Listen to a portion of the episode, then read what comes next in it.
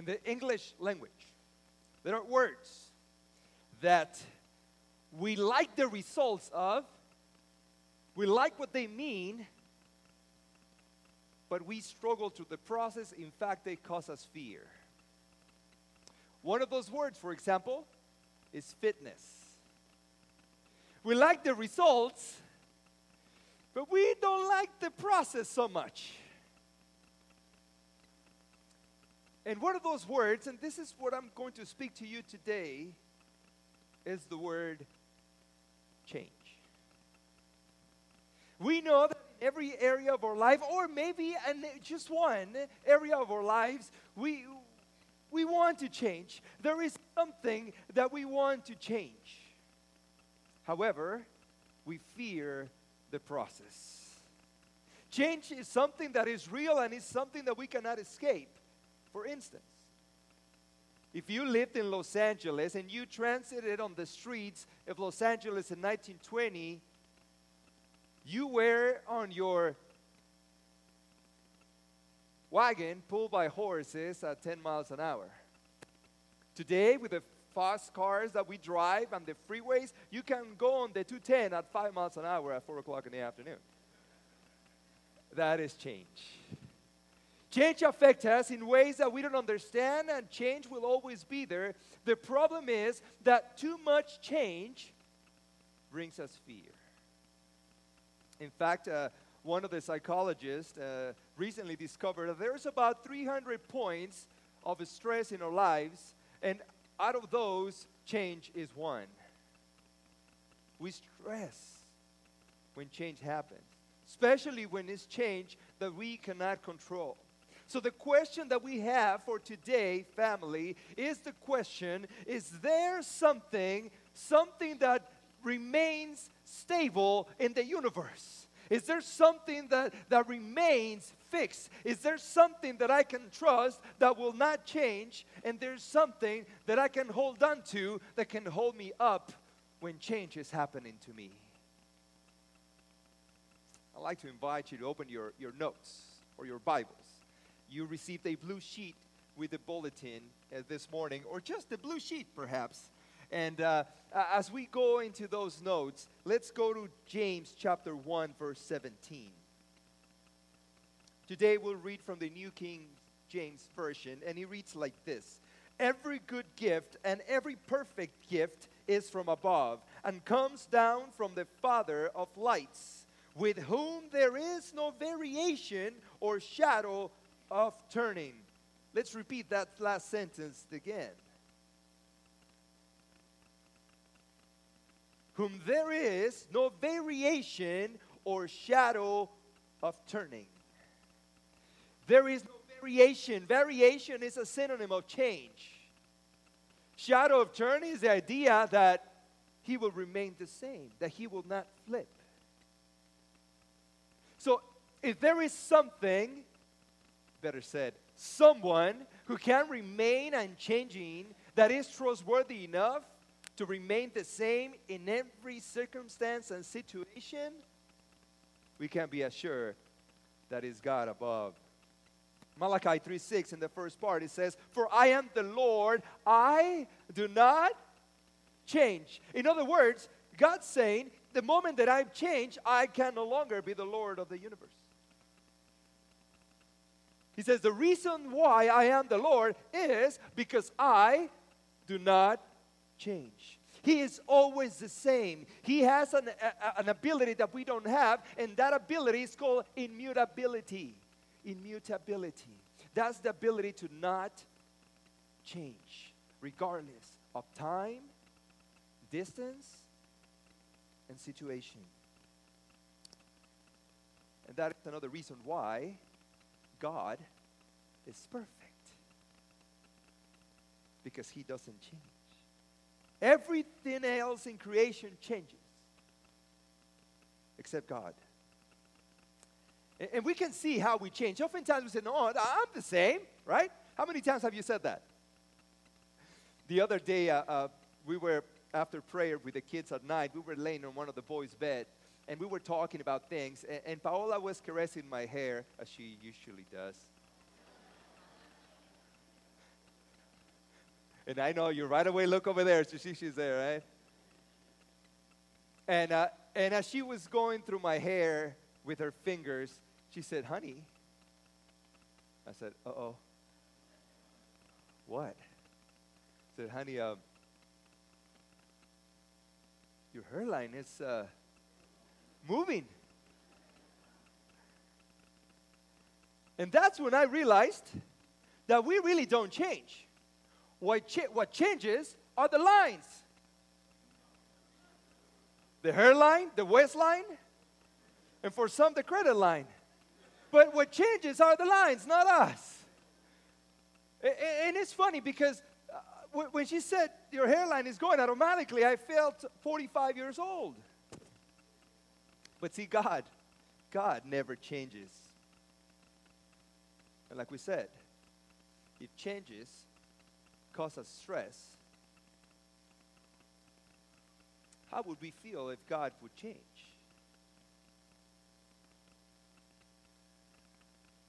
But see, God doesn't.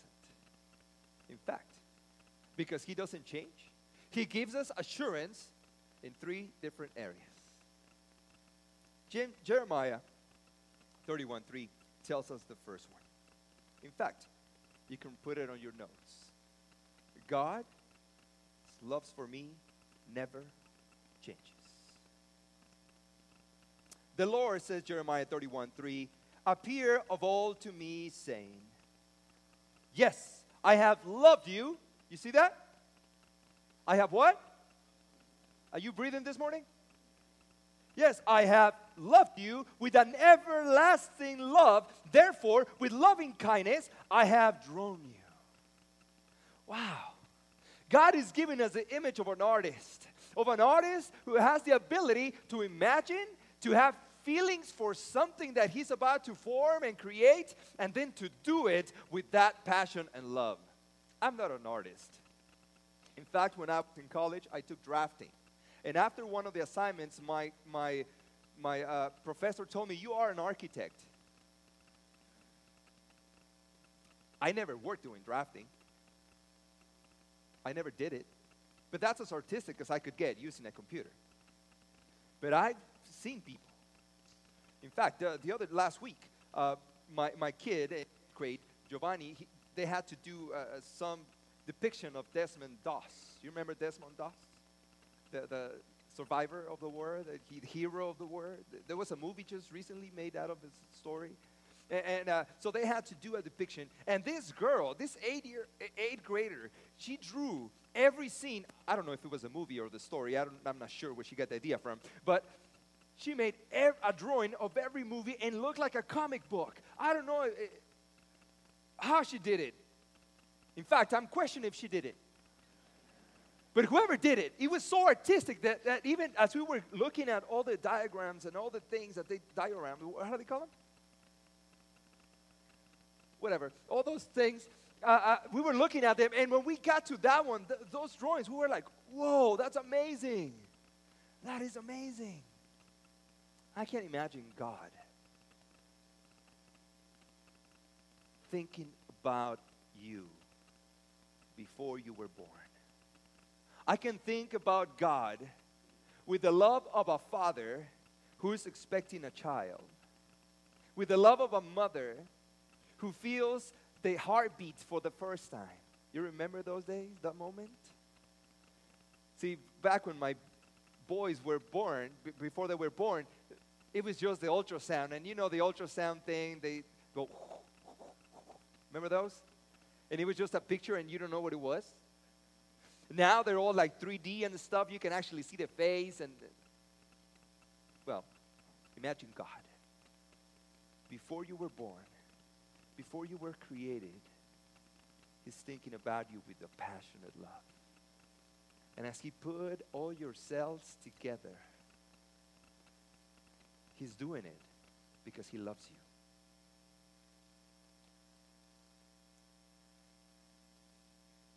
But in real life, what frustrates us the much, the, the more, the, the most, one of those three. What frustrates us the most is relationships. Because see, people change, right?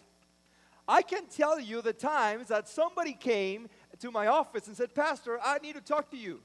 See, my husband is not the same person I married.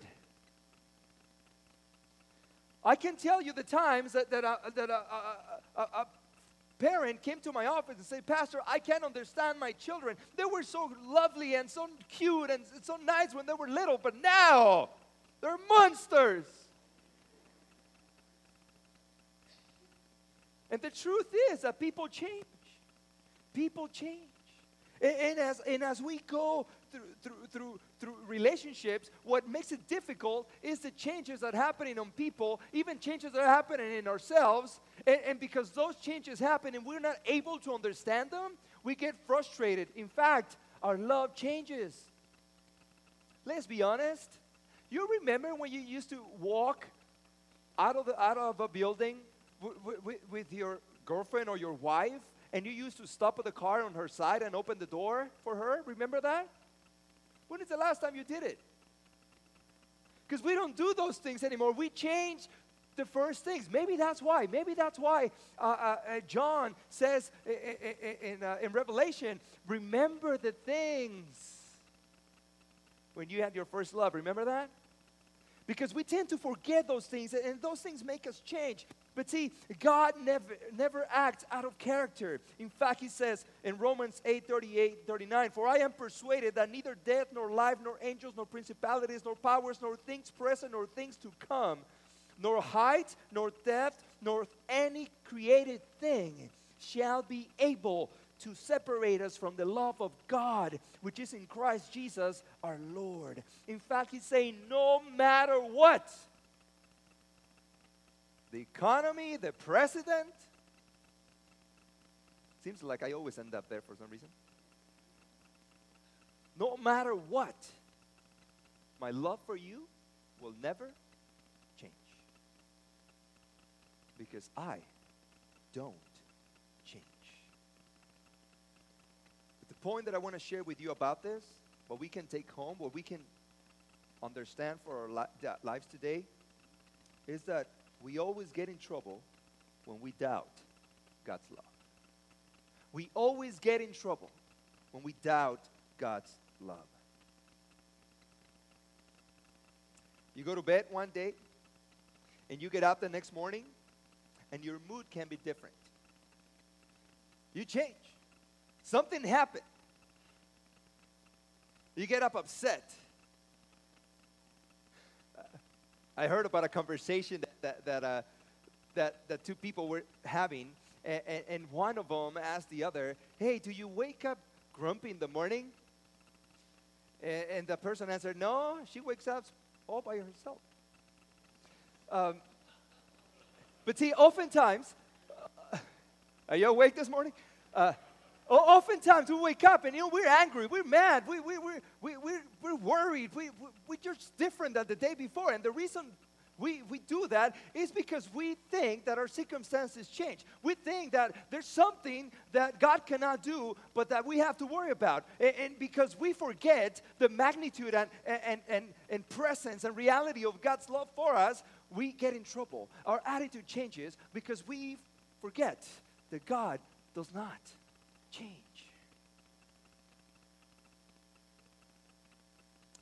This morning, we have a testimony for you. And, and I want to invite uh, Pauline Reed.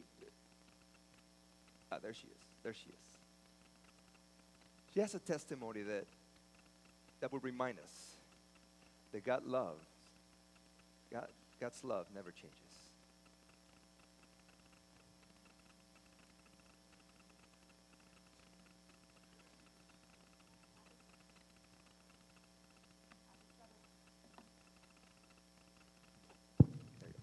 Happy Sabbath Church.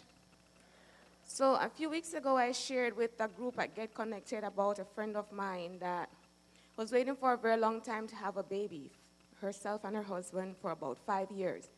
And when she eventually got pregnant, it turned out that she developed complications, and so her baby was born way earlier than expected. Um, herself and the baby, they were very sick, and um, she sent me a picture of the baby at birth. And I told her that we would pray for her baby. That's the baby all intubated and everything, cords all over, wires all over. And I passed the baby's name onto the prayer warriors group of our church. Our church have a prayer warrior group. And so they too joined in praying for the baby.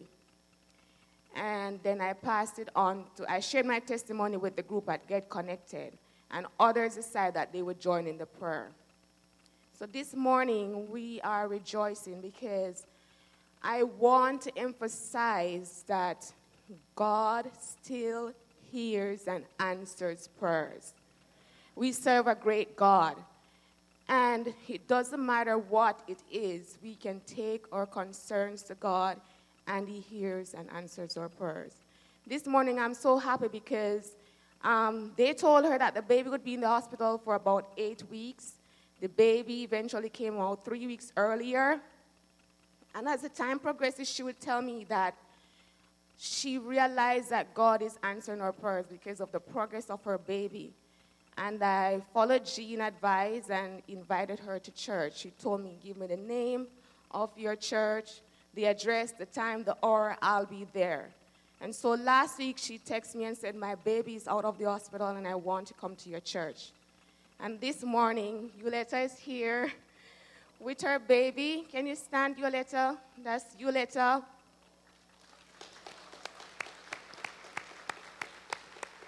Violeta and baby Fernando. Thanks be to God for answered prayer. As we all know, the prayer shawl ministry of our church is very closely related to the prayer warriors group, and so they have a prayer shawl for her, and I'll pass it on to her. Thank you. Isn't that awesome? And, and Julieta, thank you for being here. And, and not just that, but I believe that all of us who are here today, we are here because God has got a plan for us. And the plan is to tell us that He loves us so much that regardless of the circumstance, regardless of the challenges, He's always going to be there. And He loves you, He loves Fernando, He, he loves you guys with passionate love. Thank you for being here. Thank you for being here.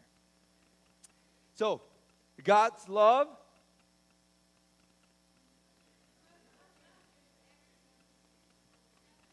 I'm going to have to start again.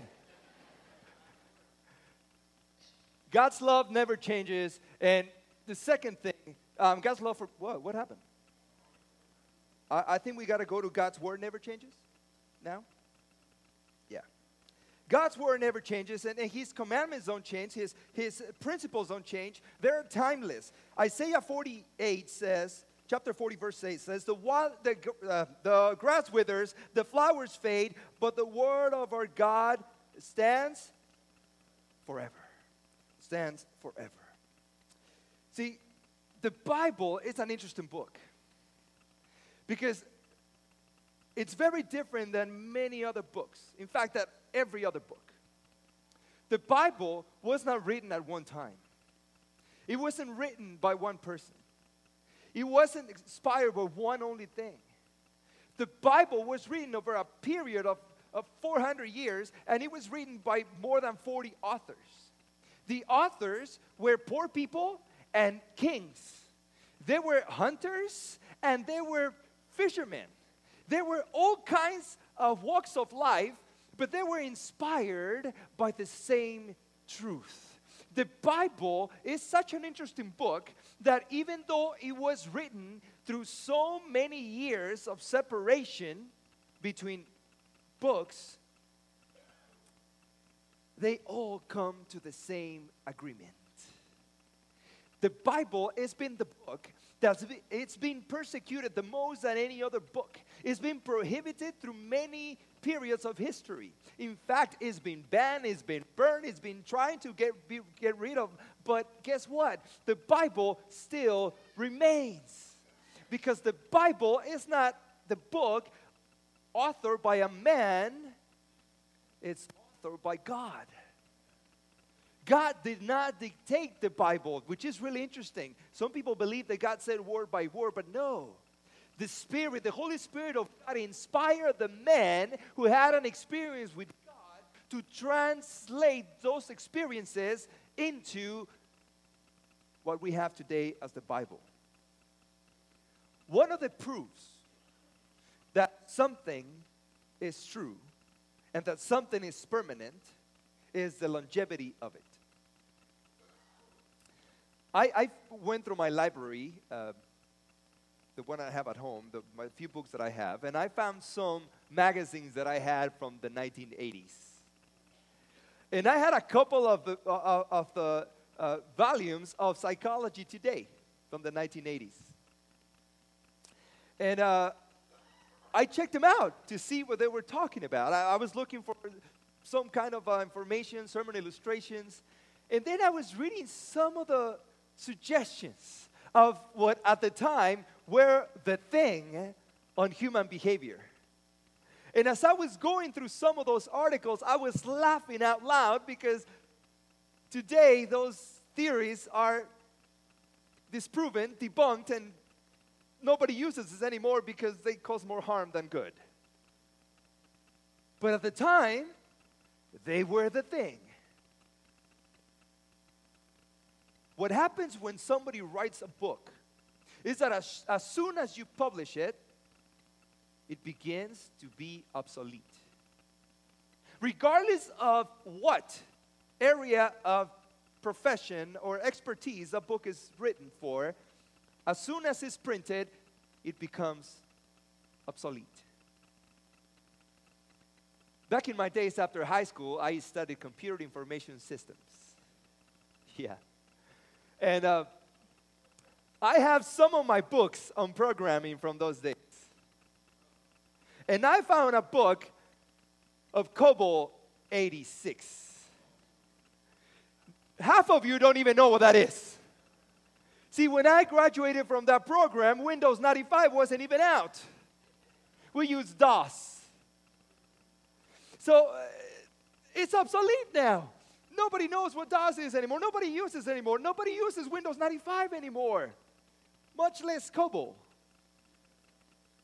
Because, see, as soon as you write a book, as soon as you have a theory, as soon as you put it on pencil, what happens inevitably, inevitably is that that book is going to become obsolete.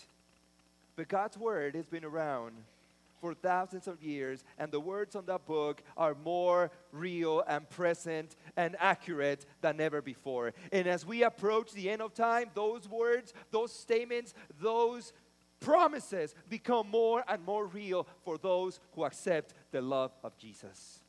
Matthew 7 24 says, Therefore, whoever hears these sayings of mine, you know who's talking, who's talking here? Jesus. Jesus. It's Matthew. Hint, the gospel. Therefore, whoever hears these sayings of mine and does them, I will like him to a wise man who builds his house on a rock. Jesus is talking about two kinds of builders. One builder is building a house, a beautiful mansion on the rocks. And another one is building a beach house right on the sand. You know, it's funny. I, I, I, always, my dream was always to have a church near the beach so I can leave near the beach and go play volleyball in the mornings. But I could never afford one.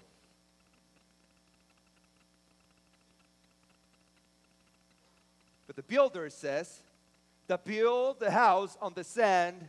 When the storm came, the sand diluted under the foundation of the lack of foundation because there was no rock, only sand. And what happened to the house? Crumbled down. But the one that built on the rock, on the hills of Pasadena, the house after the storm remains because it's built on solid ground. Jesus is saying, He who hears my words, he who builds his life with my words, with this book, with the Bible, will have a solid foundation. Because, family, in all the instability that this world offers today, our stability comes from building my life on God's unchanging word. Back when uh, NASA was starting the conquest of space, if we can call it conquest, right? They asked one of the first astronauts, What are you depending most when you're out there? When you're in space, what do you trust? And the astronaut responded, My trust is that God does not change his laws. And if you remember your physics class, God invented the law of gravity. God invented the laws of space and physics. God invented chemistry. Yes, He did. Because, see, you know now that you don't mix certain chemicals and put them in your eyes. Now we know that some things together are harmful, and that never changes. Now we know that if you drop from a height, you might get hurt. And that doesn't change. Because, see, God invented the laws of nature. And just as the laws of nature depend on God's design, so the laws of human behavior, so the laws of the universe. And every single law that exists comes from the foundation of God's Word.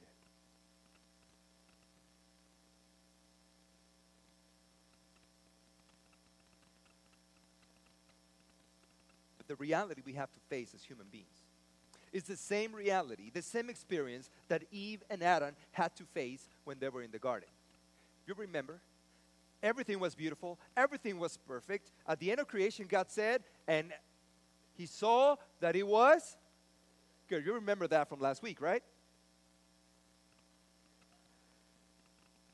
But there on the tree of the knowledge of good and evil. Now, it sounds awesome, right? It sounds really special. The knowledge of good and evil. There was the serpent.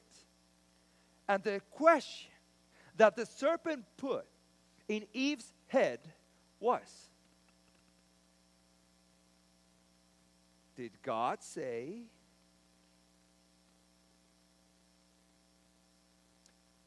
what the serpent questioned where the, the words that came from God. Are you with me? The question, the seed of doubt that was planted on humanity was the question of the validity, of the meaning of the words of God. That happened then. It happened yesterday, happens today, and it will happen until Jesus returns. Because those same seeds of doubt were planted in heaven when Satan, being Lucifer, convinced a third of the angels of heaven of the truth of the words of God. And every time that my life is not built on God's word, I will be on shaky ground. So, the first thing we need to remember is that God's love never changes. The second thing is that God's word, good. I was worried for a second. God's word never changes. And the third thing, family, that we need to remember today is that God's purpose for my life never changes. God's purpose for my life never changes. Isaiah 14 24 says, The Lord of hosts has sworn, saying, Surely as I have thought, so it shall come to pass. And as I have purposed, so it shall stand. So the purpose of God never changes. God's, God's will in humanity it's been present from day one of history. history, in reality, as cliche as it sounds, is God's story.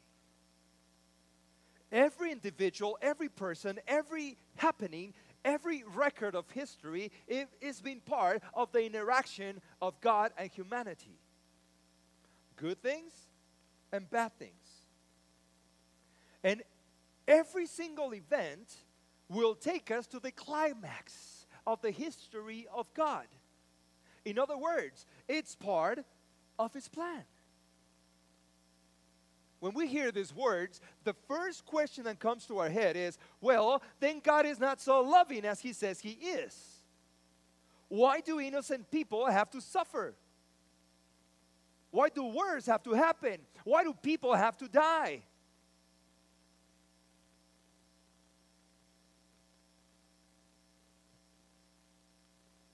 As human beings, we have become obsessed with understanding things. We have become obsessed with finding the answers. In fact, in fact, as Christians and as churchgoers, we oftentimes think that the pastor has all the answers. Au contraire. And that's all the French I know. Oftentimes, all we have to understand is that God is present and He has a plan.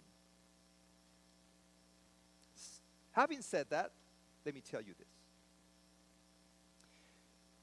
What if we lived in a world with no diseases? What if we lived in a world with no pain? What if we lived in a world with no evil, with no sin, with no, with no uh, uh, evil, with, with, with, with, no bad things happening, with, with no suffering, with no assaults or, or, or bombs or terrorism or, or, bad economies or, or racism? What if we lived in a world that, it, it, by all stretch of the imagination, would be perfect?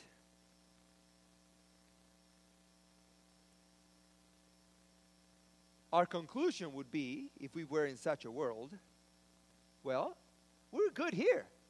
We don't need to go to heaven. Now, that would be great, but that happens when we forget God's purpose. And this is where I'm going to get theological with you. God's purpose for us is not to live in heaven. God's purpose for us is not to live on the new earth. God's purpose for us is to live eternity with Him. That was the plan from the beginning to live eternity with Him. We failed and God's plan is for us to restore the relationship with His creatures so that one day, when the plan is completed, all those who accepted the blood of Jesus as His Savior, as their Savior, will be with God forever. Do you understand that the reason why there is pain and suffering and diseases and wars and terrorism and all these bad things that we are accustomed now today? Because they only hurt when they're close to us? is so that we see how sin can be, how far it can get, how bad it can become, that we hope for one day for all that to end. But at the end of the day, God's purpose has never changed, and that is for each one of His creatures to live eternity with Him. In fact, Psalm 33 11 says, read with me. The counsel of the Lord stands forever, the plans of his heart to who? To all generations. To all. His plan is for everyone. In fact, see, there are two reasons why our plans change. One is we didn't have the foresight, we didn't know what was going to happen. And the second thing our plans change is because we have the, a lack of power to complete them. That's why our plans change. Oh, don't tell me you never planned something and then you changed it because things didn't go your way. But see, God has all the resources, He has all the power. And He has all the foresight before it happens. God has the ability to make His plans from the beginning and make them happen. So, the point that we need to understand, family, what we got to take home today is that God does not have a plan B for us. Whatever happens in our life is part of plan A. Now, think of the biggest mistake that you ever made in your life. Okay, don't tell anybody, just think about it. Think of the biggest mistake you made in your life. Think of the worst decision you ever made. Think of the darkest sin that you ever committed. But don't think on it too much. But think of those things. And you probably have thought eh, eh, at one point in your life, well, I, I don't think that was part of God's plan for my life. I don't think God wanted me to do that. And you're right, He didn't. He didn't make us to sin. But we can think back and look at those things and say, well, I am the person that I am today, not only because of the good choices that I made, but also the bad ones. That was part of God's plan in your life. Because you never understood forgiveness until you were forgiven. You never understood the power of sin until you sinned. I'm not telling you to go sin and experience it so you know how bad it is. I'm not telling you that. What I'm telling you is that whatever happened in your life in the past, it was part of God's plan. it is not a crazy idea, it is in the Bible. God says many times that He would allow the sin of the people to come to a place that they would be ready to see the next part of the plan.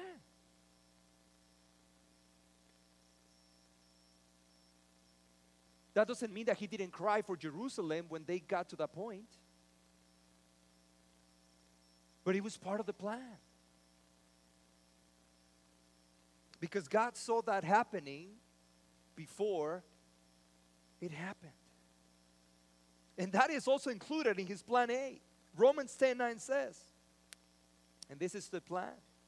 This is part of the plan. In fact, this is the whole plan. Look at it with me. Romans 10 9. That if you confess with your mouth the Lord Jesus and believe in his heart, in your heart, that God has raised him from the dead, you will be saved you will be saved. In fact, this is a memory text that we'll have in your cards. When you leave, take your card because this is a text that we got to memorize. This is what we have to remember. This is a thing that we cannot forget because this is a plan. This is a purpose that God has for each one of us. That even though we've sinned, we never forget that we have a Savior, somebody who was willing to die for our imperfections. And even though He didn't need to, He came to show us the way to come to the purpose, to fulfill the word that never changes, and to show us the love that is always and will be always there for us. Because that is God's immutability. That is God inability to change. Because God remains the same today, yesterday, and forever. Peter was one of the disciples. Peter was called for one thing. When Jesus approached him uh, by, by, the, by the shore, he told him, Peter, you will no longer be just a fisherman, you will be a fisher of men. I love that play on words. And Peter was with Jesus for three and a half years. We could say that he got credit for a BA in theology for the greatest master, for the greatest teacher in history. And everything was fine. In fact, the Bible tells us that Peter, Peter, he healed the sick, he expelled demons. But one day when Jesus tells him, Peter, you know, I'm leaving. It's time for me to go. It's time for me away for, for me to be away from you so that the next step can happen. And Peter said, Lord, I, I would never let you do that. In fact, Jesus called him Satan at one point because he was becoming an instrument of the devil. But Peter understood that, that that needed to happen. But Peter had a problem. He thought he knew better than Jesus. So Jesus tells the disciples, guys, it, it is necessary. It, it needs to happen that, that I'll be crucified, that I'll be killed, so that I can demonstrate the power of God, so that I can manifest the love of the Father. And Peter said, you know, everyone might leave you, but I will never, I will never do it. And I can just see the face of Jesus. I can just see his smile. Just like when we say we're going to do something and when we don't do it. Peter, before the rooster crows in the morning, you're going to deny me. Not once, not twice, three times. The night came. Jesus was arrested. Peter showed, wanted to show how much he loved Jesus, that he was willing not to die for him, he was willing to kill for him. And he chops, he chops Malchus' ear. Jesus took it and put it back. Peter, no, no, no, no, no. Because whoever kills by the sword will die by the sword. It's not like that. My kingdom is not like that at all. Not even morning. When Peter was approached, hey, weren't you the guy that was with Jesus? Weren't, weren't you one of his followers? Oh, no. No, no, it wasn't me. One time. Second time, a young girl approaches, hey, hey, hey, I know you. You're one of those Galilean dudes. Well, maybe that was not the biblical term, but you know, in the in the Hebrew it says, dude. Um, and he says, You were one of those guys. I know you. And Peter, to, to prove that he wasn't it, in fact, he, the Bible tells us that he cursed.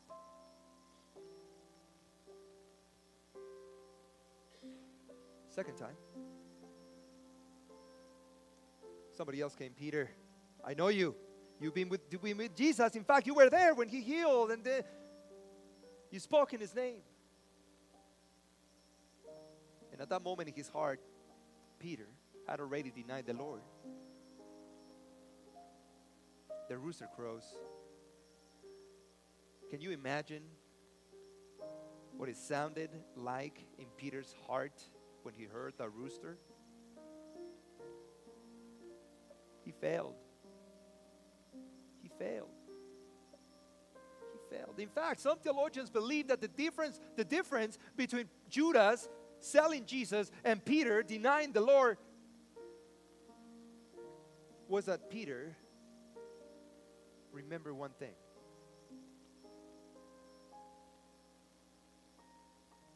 That if you claim that Jesus is the Lord and you confess your sins, He has the power to forgive you. Can you imagine what it would have been if Judas had to repent? If Judas had said, instead of hanging himself, Whoa, Jesus, I'm sorry. I repent. I guarantee you that instead of Peter being the one preaching in Pentecost, Judas would have been the one. Can you imagine the witness? Can you imagine testimony? I was the one who sold him. But Jesus forgave me. But Judas forgot one little thing that he was part of the plan. If you remember, Jesus told them when they dipped the bread at the same time, he said, Friend, whatever you're going to do, do it quickly. But it was a Pentecost that Peter And he preached one thing repent. Repent in the name of Jesus. And if there is one thing that we need to do today, if you are a new Christian, if you are a Christian for a long time, or if you are a non Christian, we all need to remember this that all that is happening in our life is being part of God's plan. And when we realize that His love isn't changing for us, that His plan isn't changing, and that His word isn't changing, we have a chance to experience eternity with Him. We have a plan to live a life without pain, without suffering, without struggle, without stress. And there is nothing that can change our destiny because the one that controls the destiny is in control of my life. So today I want to pray with you that today you want to come to the Savior. You want to recommit your life to the Savior. This is the day that we say, Lord, I repent in the name of Jesus. Let us pray. Our Heavenly Father, we are so grateful that in this world of turmoil and, and, and, and violence and uncertainty, we have one thing that is for certain, and that is the love of Jesus. We have one thing that is for certain, and that is the word of Jesus. And that one thing that is for certain, and that is the purpose of Jesus. The purpose that is written in His Word and the love that was manifested on the cross. And Father, today, with our sins, with our history, with our past, with our uncertainties and worries, we come before you to ask you to be, please, please be the rock on which we built our house. Be the rock that will hold us up when we feel down. Be the rock that maintain us up with the assurance of your coming and be the rock that would help us through when we are the weakest. Father, we pray that as we are gathered today, we'll be gathered when you come back to fulfill the purpose of eternal life, to fulfill the ultimate promise of being with you forever. I pray for my brothers and sisters for those who heard this message for the first time, for those who are watching online, and for those who are here today who maybe forgot about your power and your love. That Jesus, that Jesus will be our present. And that His Word keep us through until He comes. In His name we pray. Amen. Amen. God bless you all.